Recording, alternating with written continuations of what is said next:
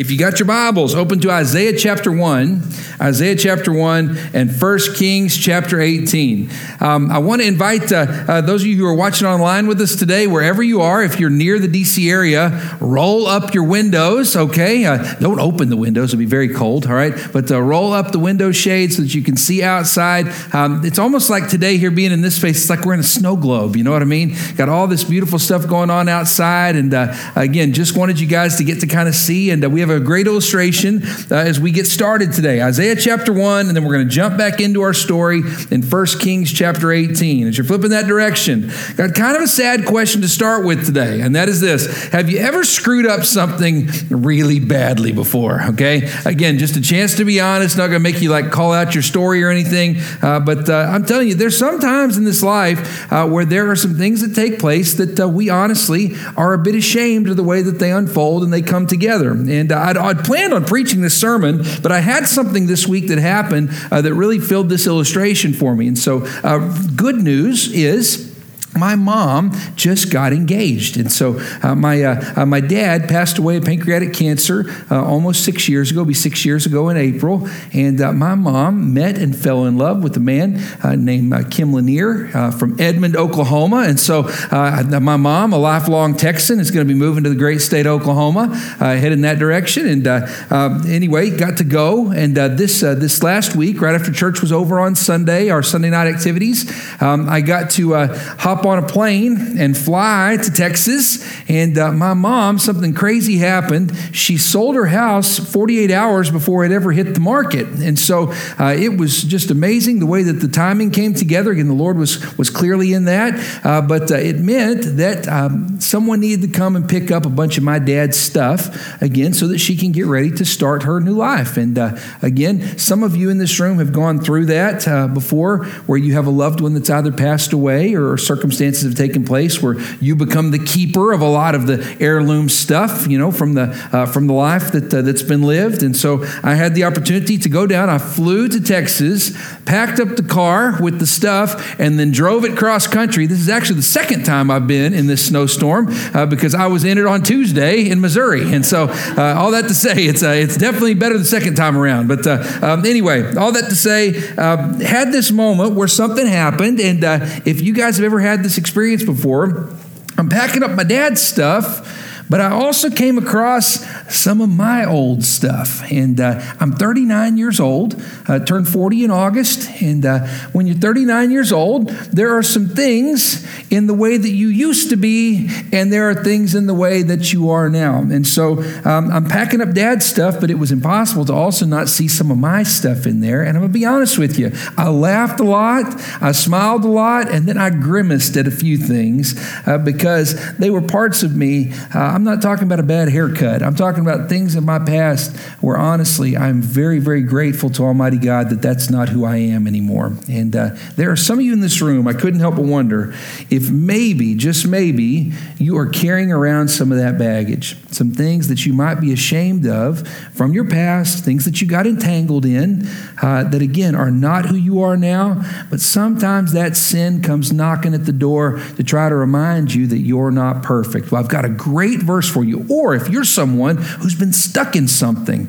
we can find freedom from the same passage today. Look at Isaiah chapter 1, verse 18. And then for some of you, look outside at the snow as we read this passage. Here's what it says. Come now, let us reason together, says the Lord. Though your sins are like scarlet, they shall be what? White as snow.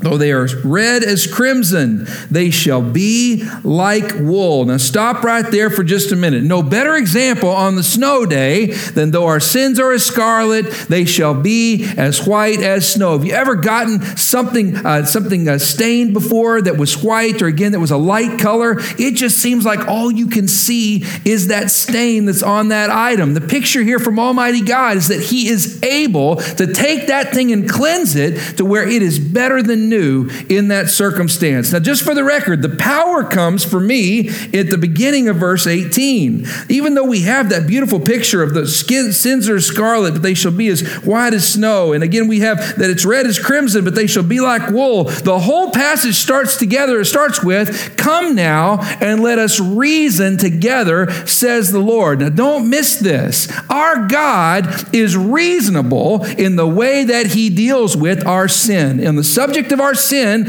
God is not erratic, angry, and unreasonable. In fact, the words here through Isaiah are come and let us what? Let's reason together. And then we'll talk about sin. We'll talk about its we'll talk about what it's done to your life and we'll talk about what we can do moving forward.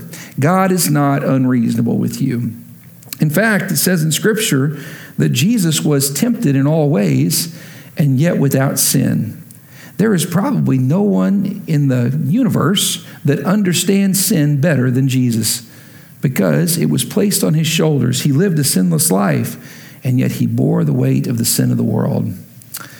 God is not unreasonable in his dealings with us. If you're taking notes, um, just a little example for you. Some of you waited tables in the past. I think probably for me, the best example of reasonable and unreasonable uh, can be understood in waiting tables. Now, I waited tables in the finest restaurant in America, Red Lobster. All right, four and a half years. Loved my experience there. Um, but some of you who waited tables before will have this understanding. Sam, I mean, you know, when you wait tables, there's a term double sat and triple sat, okay? What double sat and triple sat means that they sit tables in your section to wait on at the exact same time. Double sat means two, triple sat means three, and it can go all the way up, but really, double and triple sat are the typical, typical ones that you struggle with. Here's the problem with that when they sit a table at the exact same time, they are on the same eating schedule. And the way that tables typically work, if they're sat at the same time, they're expecting to order at the same time, they're expecting their drinks at the same time, and they finish their first drink at the same time as well. It was not uncommon when I was waiting tables at Red Lobster in Stillwater, Oklahoma, to see somebody come to the table and they would go, Son, which by the way, I was not their son, but they would always say, Son, son, if my Dr. Pepper ever goes below half full, it's coming out of your tip. You know how many times I got to hear hear that on the days growing up? In fact, we had a, a promotion called Endless Shrimp. We loved it when it was called All You Can Eat Shrimp. Endless Shrimp sounded hopeless. You know what I mean? Just endless shrimp, right? I'll just be bringing this to them forever, right? Anyway, all that to say, sometimes they would say, Son, with endless shrimp, they'd go, If my plate is empty, you got two minutes to bring me another one, or it's coming out of your tip. Now, here's the deal that is irrational behavior, right? You got to know that sometimes it is difficult to get people to there's stuff that happens in the kitchen. They run out of things at different points, and it is not the server's fault always for the struggle that you have at the table. When you are double and triple set and they're on that same schedule, somebody is going to suffer of those two or three tables. It's why we would go and yell at the host or the hostess if they ever did that to us. You got to give us a little bit of delay, even though it clears the lobby, because somebody is going to behave irrationally. Now, it never failed there was also there was also typically one of the tables who'd probably waited tables themselves that saw when you got triple set and every now and again i'd have someone very rationally when i'd come to the table go hey go take those two tables orders first. We all came in at the same time. We want you to know that we can wait and we understand that you got put in a hard spot. That rational thought takes all the pressure off and then you're able to run and take care of some other things uh, while that table is just waiting to get picked up. Now, here's the thing silly example, but I hope it sticks with you. God doesn't look at you and go, My glass better not ever be half full with half full or lower with Dr. Pepper. The Lord doesn't look at you and expect you in an irrational manner to live your life. He says, Come, let's reason together. I'm reasonable. I know it's hard to be you. I know it's hard to live in a sinful world. And then he says, And when you do screw up, though your sins are as scarlet, I will make them white as snow. There is a path to forgiveness with Almighty God. And some of you desperately need to hear that today. I know that I have in my life.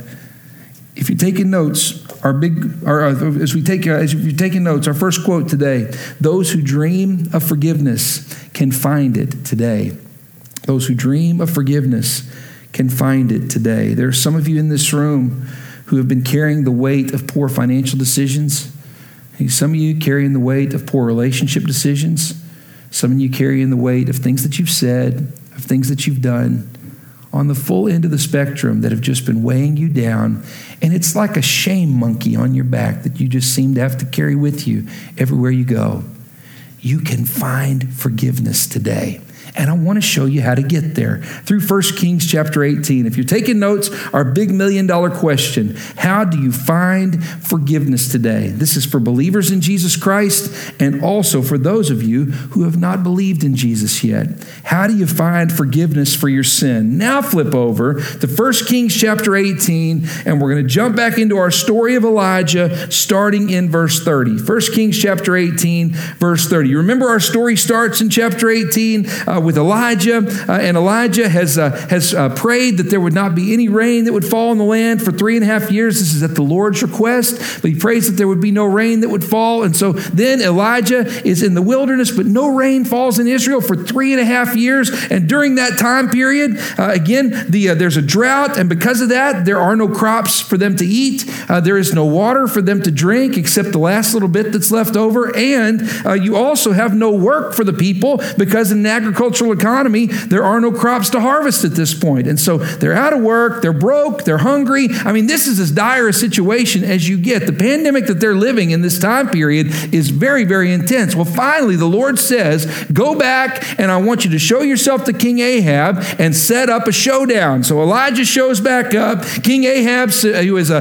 employed the prophets of Baal, the ones that we talked about last week, says, It's you, you troubler of Israel. Elijah then looks at the people and says, How long will you waver? Between two opinions. If Baal is God, serve him. But if Yahweh, the one true God, is God, then serve him. The people then are silent, so Elijah comes up with an idea. He says, How about this? How about if we offer each of us a sacrifice to our God on an altar, but we call on our God to light the fire? He says, You call prophets of Baal, you call on Baal, the false God, to light the fire from heaven, and I will call on Yahweh, the one true God, to send fire from heaven to light the altar. The people look and they go, What you say is good. Let's make this thing happen. And last week we talked about the prophets of Baal and what it looks like to worship beyond your physical limitations, but not founded in the truth of who God is. It says that they call out to their God from morning till noon. Elijah then looks at them and says, Hmm, what do you know? A false God that doesn't exist didn't send any fire. He says, Hmm, maybe he's a God. Surely he's asleep and just needs to be awakened. He begins to taunt them. So then it says the prophets of Baal begin begin to run around the altar, to shout louder, and to cut themselves with swords because Baal is a god of human sacrifice. If effort could have sent fire, they put forth the effort. But Baal doesn't exist, he's not real. So it says, no one responded, no one even paid attention. The prophets of Baal have had this moment, and the people of Israel, in between Elijah and those prophets, have just watched what a life apart from forgiveness, apart from godliness and righteousness produces. It produces frantic worship of a God that cannot and will not send fire. So then we get to chapter 18, verse 30. It's Elijah's turn. Here's what it says It says, Then Elijah said to all the people, Come here to me. Now stop right there for just a second. You have to picture this. Everything for the last at least six hours has been focused around what the prophets of Baal are doing and the lunacy of Baal worship. But all of a sudden, it's Elijah's turn. And Elijah says on the other side, Hey, come unto me. I want you to notice this. Elijah is not running and clamoring for their attention. Elijah says, It's my turn. Come to me. When it comes to forgiveness and repentance, there is a movement on your part that has to take place for the journey to begin. Now, look at what happens next. Elijah said, Come to me. It says they came to him. Look at this. And he repaired the altar of the Lord, which was in ruins. Underline, he repaired the altar of the Lord. That's a powerful principle. And Elijah took 12 stones, underline 12 stones, one for each of the 12 tribes descended from Jacob, to whom the word of the Lord had come, saying, You shall be Israel. Stop right there for just a minute. Remember, the crowd is from the nation of Israel, it's the entire country up there on the mountainside. And Elijah goes up and says, Come here to me, come to this side. And he takes an altar that is not something new that he has built. It is the old altar of the Lord that was in ruins. The picture there is our God is the same yesterday, today, and forever. It is not a new theology that needs to be crafted. God is who he is. God is the I am. He takes the altar that's in ruins and he begins to rebuild it. What a beautiful picture of restoration and forgiveness on this mountainside. He repairs the altar of the Lord and then he does make one addition. Around the altar, he takes 12 stones, one symbolic for every one of the 12 tribes in Israel. What would have happened to the crowd is they would have seen the 12 stones and would have gone, Joseph, this is your stone. Dan, this is your stone. Naphtali, this is your stone. They would have gone down, Issachar, this is your stone. And as it goes around the altar, they would have seen this sacrifice is being offered for us. It's not just done for the crowd, but it's done for me and my people specifically. If you're taking notes, how do you find forgiveness from your sin? Number one, you must return to the truth. You must return to the truth. You cannot find forgiveness if you are still living in your own excuses for why the sin took place. You have to own it before you give it to Jesus. You have to embrace the truth. How in the world do we do that? Because Scripture lights the way, it shows us what the truth is. Like it or not, there is a movie series, okay, a film series that has grossed just about as much money as all but about five or six film series out there. And that is the Fast and the Furious series, okay? Okay, there's like nine, eight or nine Fast and the Furious movies out there. How many of you at least seen one of them? Raise your hand. There you go. I mean, I'm telling you, that's how it works, right? I saw the original. I did not see Tokyo Drift. All right, I need to. All right, but uh, and then Autumn and I went to see. I think it was Fast Five. I can't remember. All that to say, the Fast and the Furious movies, like it or not, have influenced our culture. Okay, it's about street racing, kind of this underground street racing. And in the original movie, Paul Walker, uh, the great Paul Walker, plays an undercover FBI agent uh, who's trying trying to bust up the street racing ring that are also uh, robbing these different trucks and hijacking these trucks and stealing the electronics. And so, uh, again, great series, um, but it also introduces Vin Diesel in the road of his life and in the role of his lifetime, Toretto. In fact, I think Vin Diesel, every character he's ever played, is just a variation of Toretto. Okay, and so all that to say, he's the guy who's kind of the, the, the ringleader of this uh, of this uh, racing group, and he's the the guru. If you ever saw Point Break, he's kind of the Patrick Swayze character from Point Break. Again, tried to disciple him in the ways of the street racing. And uh, so, sure enough, this guy, Brian Spillner, played by Paul Walker,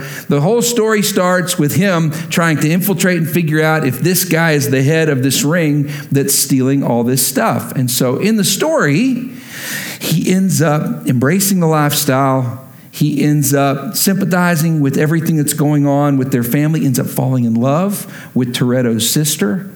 And it culminates in this scene where they're in this FBI safe house, and Paul Walker gets to hear from one of the other FBI agents where he goes, uh, I think that Toretto's the one who's doing this. And Paul Walker gets so angry and takes a swing at the guy, and he's just like, No, man, don't say that, don't say that. And then the old FBI agent, the one who's really been mentoring the Paul Walker character, he stops and he goes, It's Toretto, Brian. It's always been Toretto. Silly example, but I hope it sticks with you. In the end, it didn't matter how badly he wanted it to be somebody else.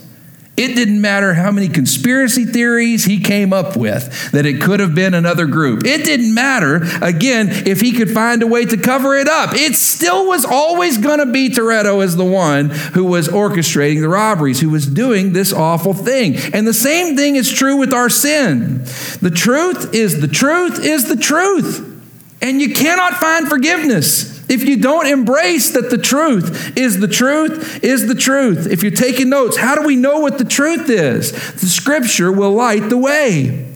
It says in Psalm 119, 105, for those of you who are in the strand, you know this verse well. David writes this Lord, your word is a lamp to my feet and a light to my path. Remember, the reason lamp and light are used here is lamp means that God's word is perfect to shine step by step, moment by moment, day by day. But God's word is also macro, it is a big, bright, shining light to light our path and show us the purpose of our lives and where we're headed in the long term as well well.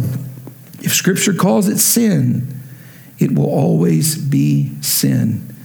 No matter how much we lobby, no matter how we vote, no matter what society has to say, God's Word is God's Word. How do you find repentance? How do you find forgiveness? You got to return to the truth. When I dug through the boxes of my dad's stuff, I was reminded of a big mistake that I made growing up. I looked at the pictures of my graduation, and there was a young woman that I dated for several months. And I was 17 when I moved off to school. See, you're hearing some of the excuses even now. I was 17 when I moved off to school. I was 17 on the first day of school at Oklahoma State. And um, we'd been dating for several months, went to senior prom together. And when I moved off to school, I did one of the worst things I've ever done in my whole life. I ghosted her. It was awful. I am still ashamed to this day, as a 39 year old man, that I ghosted this woman. And I remember thinking, I'm 17, this is a lot of pressure, I'm out here by myself. And I remember thinking all these different things. She'll understand, da da da. And yet, I was still a man at this point in my 30s going, I can't believe that guy would do that. The same person who's standing up here on the stage before you would have done something that foolish. I felt deeply convicted about this. There's a good end to that story. I felt deeply convicted about this about 10 years ago. And I reached out and I apologized. And I think I started it off to the tune of, You probably don't remember, but of course she remembered. It was awful. I thought that it would have taken an extended amount of time. Her response comes back almost immediately. I said, I blew it. I screwed up, and I just wanted you to know, even though we're way past that, it still haunts me that I behaved that way. She responded back in such kindness, all class, and said, No problem. We've gotten older. And then she put, I'm so grateful to get to see pictures of your beautiful family on Facebook. And it was just the classiest, kindest response there ever could have been. Now, listen to me. The truth is the truth is the truth. I was young, but young or old, you don't do that to somebody. Do you hear me? Young or old, you don't do that to somebody. Some of you got junk that you're carrying, and it's time to find forgiveness the first thing you got to do is own your part. Own part of what you did that was wrong so that then you can move forward. What does God, what does God say in Isaiah? Come and let us reason what? Together. That word come is so important. It's the same word that Elijah uses. The idea is you putting forth the effort to come to the table, to come to the discussion. Is that a good word, Luke? You got to own the truth. If you're taking notes, write this down. Are you ready? Have you lost your way? Have you lost your way? Go to the light. Go to Scripture. Have you lost your way? Sin, your purpose, understanding.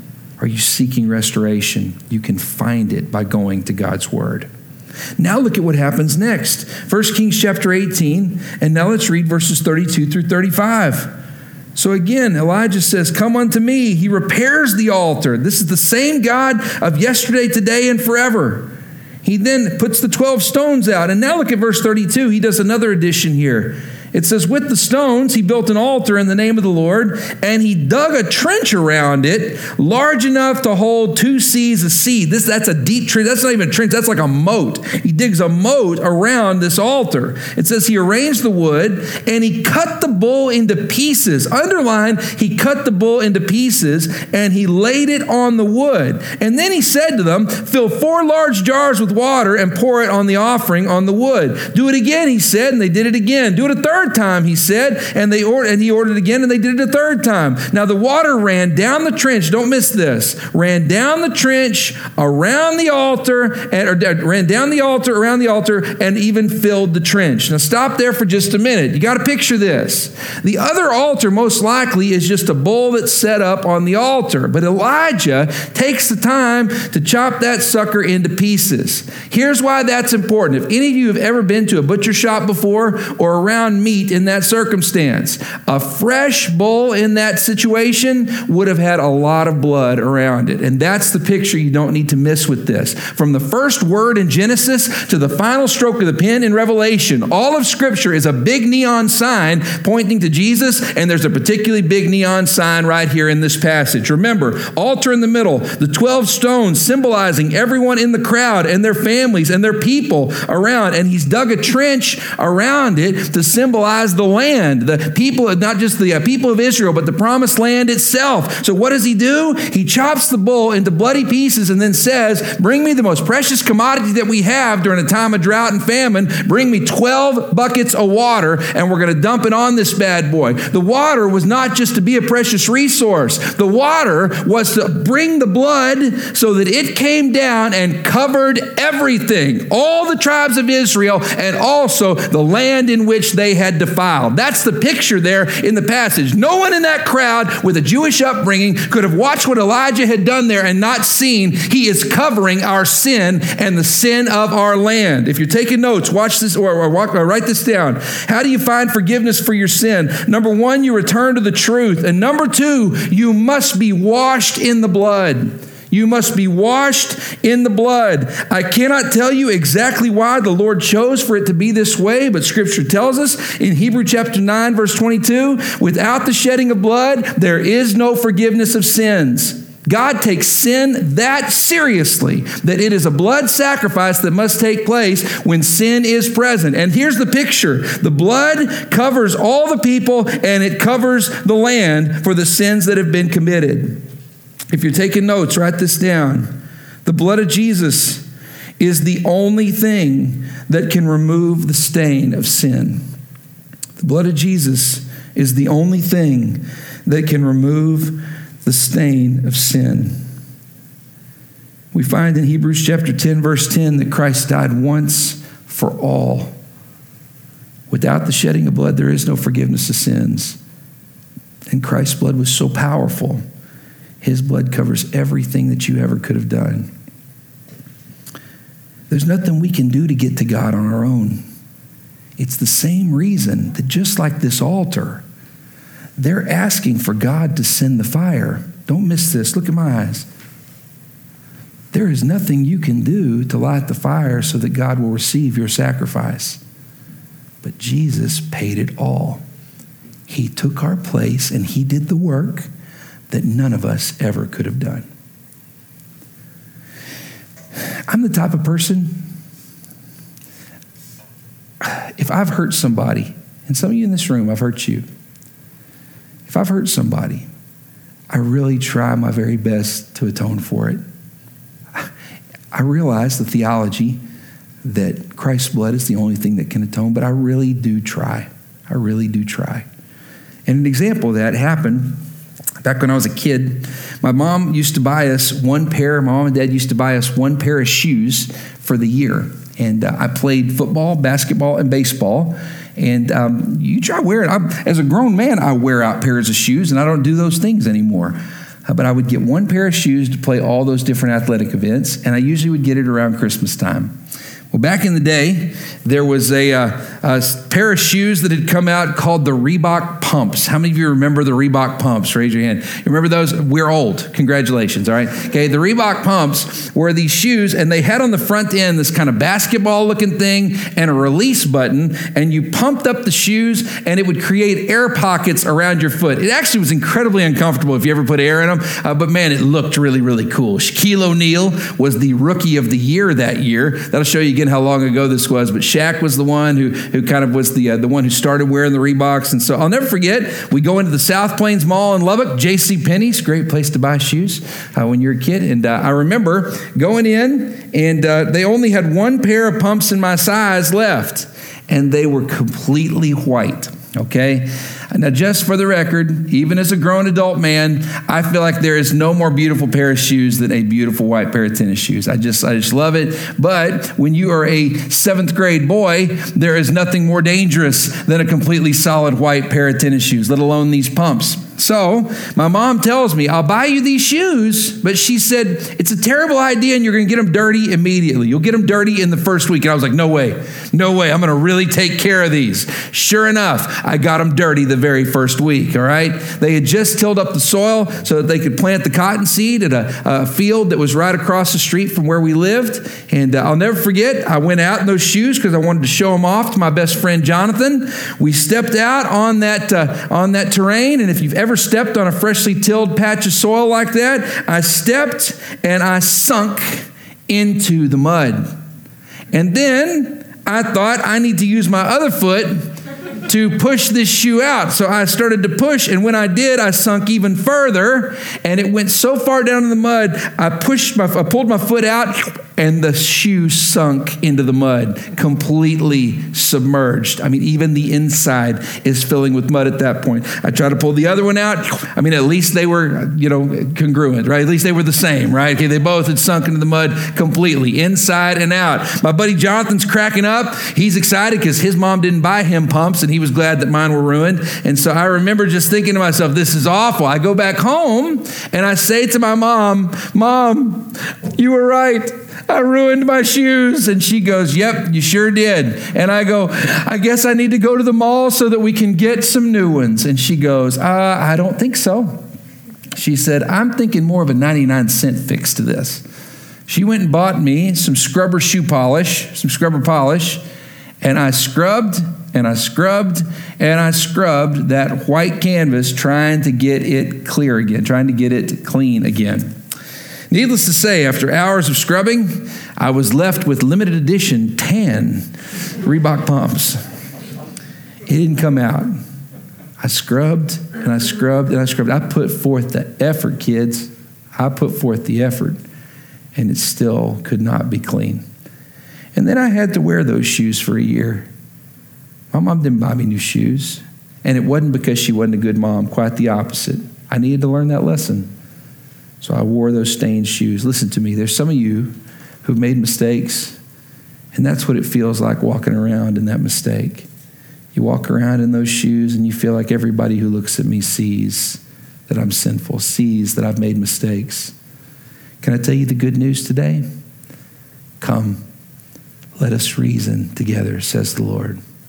Though your sins are scarlet, they shall be white like snow.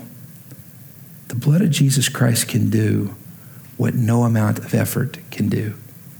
The blood of Jesus Christ can do what no amount of scrubbing can do. God sent his son because he knew it was too heavy a thing for us to lift on our own. It begs the question, and this is probably the most important question you'll hear all day Have you trusted Jesus? Have you trusted Jesus? Whether you are saved or not, have you trusted Jesus with that mistake that you've made? And have you allowed the shed blood of Jesus Christ to cover you so that you can be healed? Let's keep moving. Now look at 1 Kings chapter 18. Let's look at verses 36 through 39. We now get the heart of the story. It says, At the time of the sacrifice, the prophet Elijah stepped forward and prayed. Now stop there for just a second as powerful a preacher as Elijah was, One of the scholars that I read on this particular passage says this is the largest segment of preaching that Elijah does in the entire story of Elijah is this very simple prayer right here. Look at what it says. Verse 36 again. At the time of the sacrifice, the prophet Elijah stepped forward and he prayed, O Lord, God of Abraham, Isaac, and Israel, let it be known today that you are God in Israel and that I am your servant and have done all these things at your command. Notice the desperation here in verse 37. Answer me, O Lord. Answer me so that these people will know that you, O Lord, are God and that you are turning their hearts back again. Stop right there for just a minute because you have to simmer on the desperation of Elijah before the power of the miracle. How could Elijah possibly have the courage to stand up in that moment and to ask God for the fire from heaven when the prophets of Baal have just done nothing with it. In fact, the way it's set up, the prophets of Baal have already lost. The best they could hope for is a draw.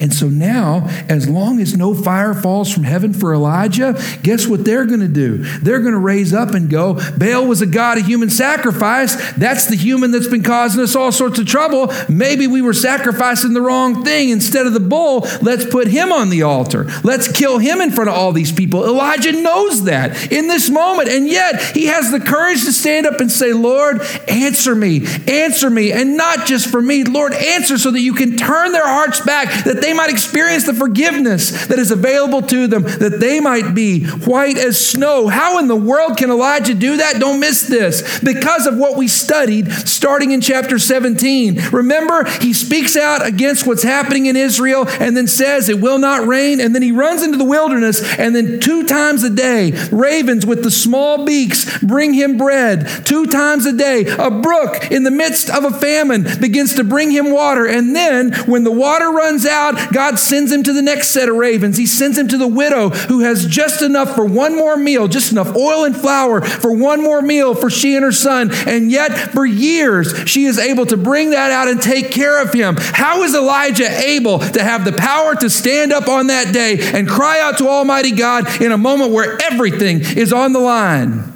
Because for three and a half years, he trusted God multiple times a day, every day, for his very survival. Don't miss this. There's some of you in this room who have gotten to a point where you look at God and go, God, why in the world is this bad stuff happening to me? Why am I having to endure so much? Remember, the sinful world is not God's fault, it's our fault. When God allows you to endure the sinful world, He is preparing and crafting you for a moment like the moment of Elijah, when you are ready to stand up on behalf of Almighty God and bear faith and courage unparalleled. And the rest of the world looks at you and goes, I can't believe you were able to do that. That's Elijah in this moment. Answer me, O Lord. Answer me in desperation. I can't do this without you and bring these people to repentance. Now look at what happens the miracle.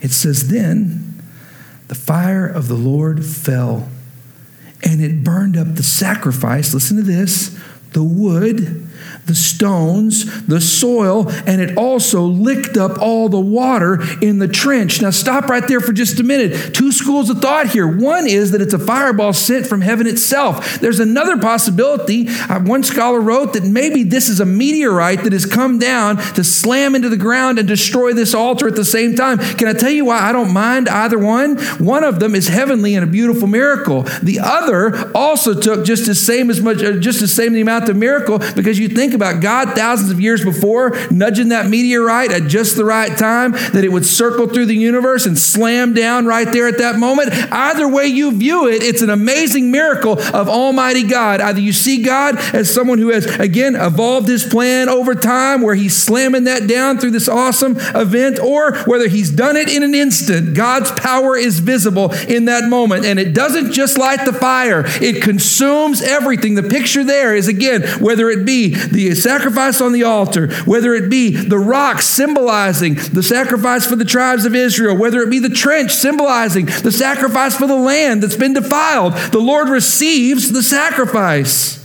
And look at what it says, verse 39. It says, And when all the people saw this, they fell prostrate and cried. Underline that word prostrate. They cried, The Lord, He is God. The Lord, He is God. Y'all know what prostrate means?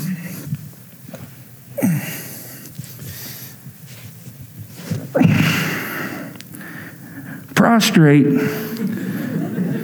means your arms out, your toes pointed together, and your face to the ground. The idea with prostrate is I belong to you and I am in complete submission to you. You could step on my arm and break it because it belongs to you. You could step on my leg and break it because it belongs to you. You could step on my neck and snap it because my very life belongs to you.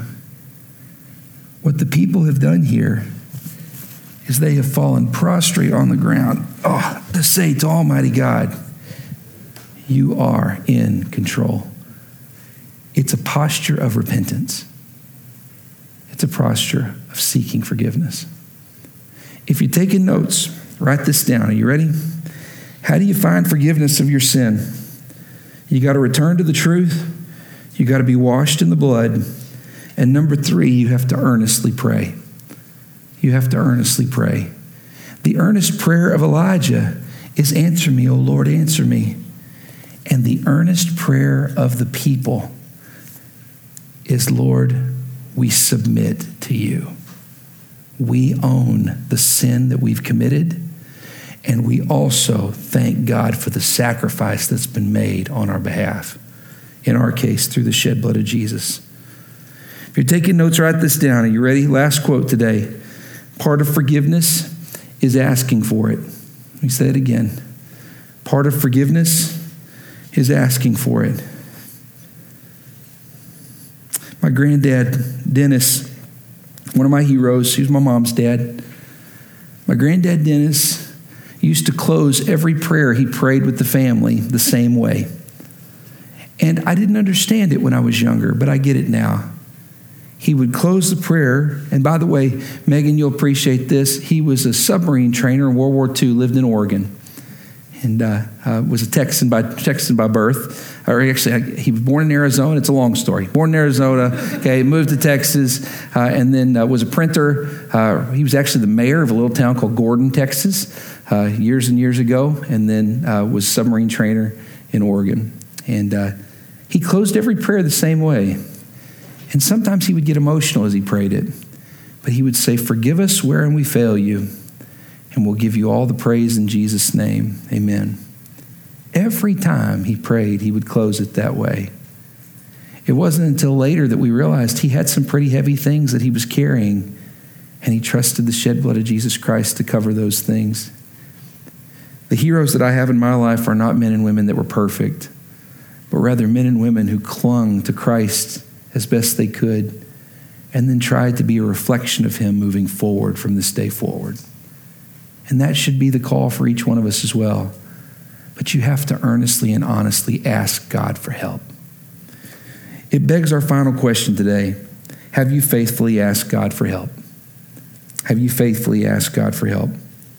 It's a great little verse. Y'all don't have to put it up, but James chapter 5, verse 16 is the famous verse where it says, The prayer of a righteous person is powerful and effective. Can I tell you what a young Christian thinks when they hear that? I got to find a righteous person and get them to pray for me, all right?